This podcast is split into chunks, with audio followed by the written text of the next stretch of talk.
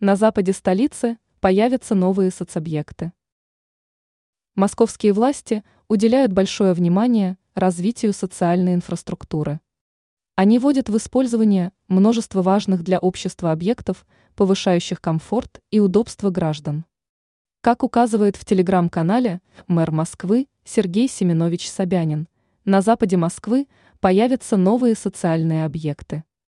По словам мэра, в Москве активно развивается социальная инфраструктура.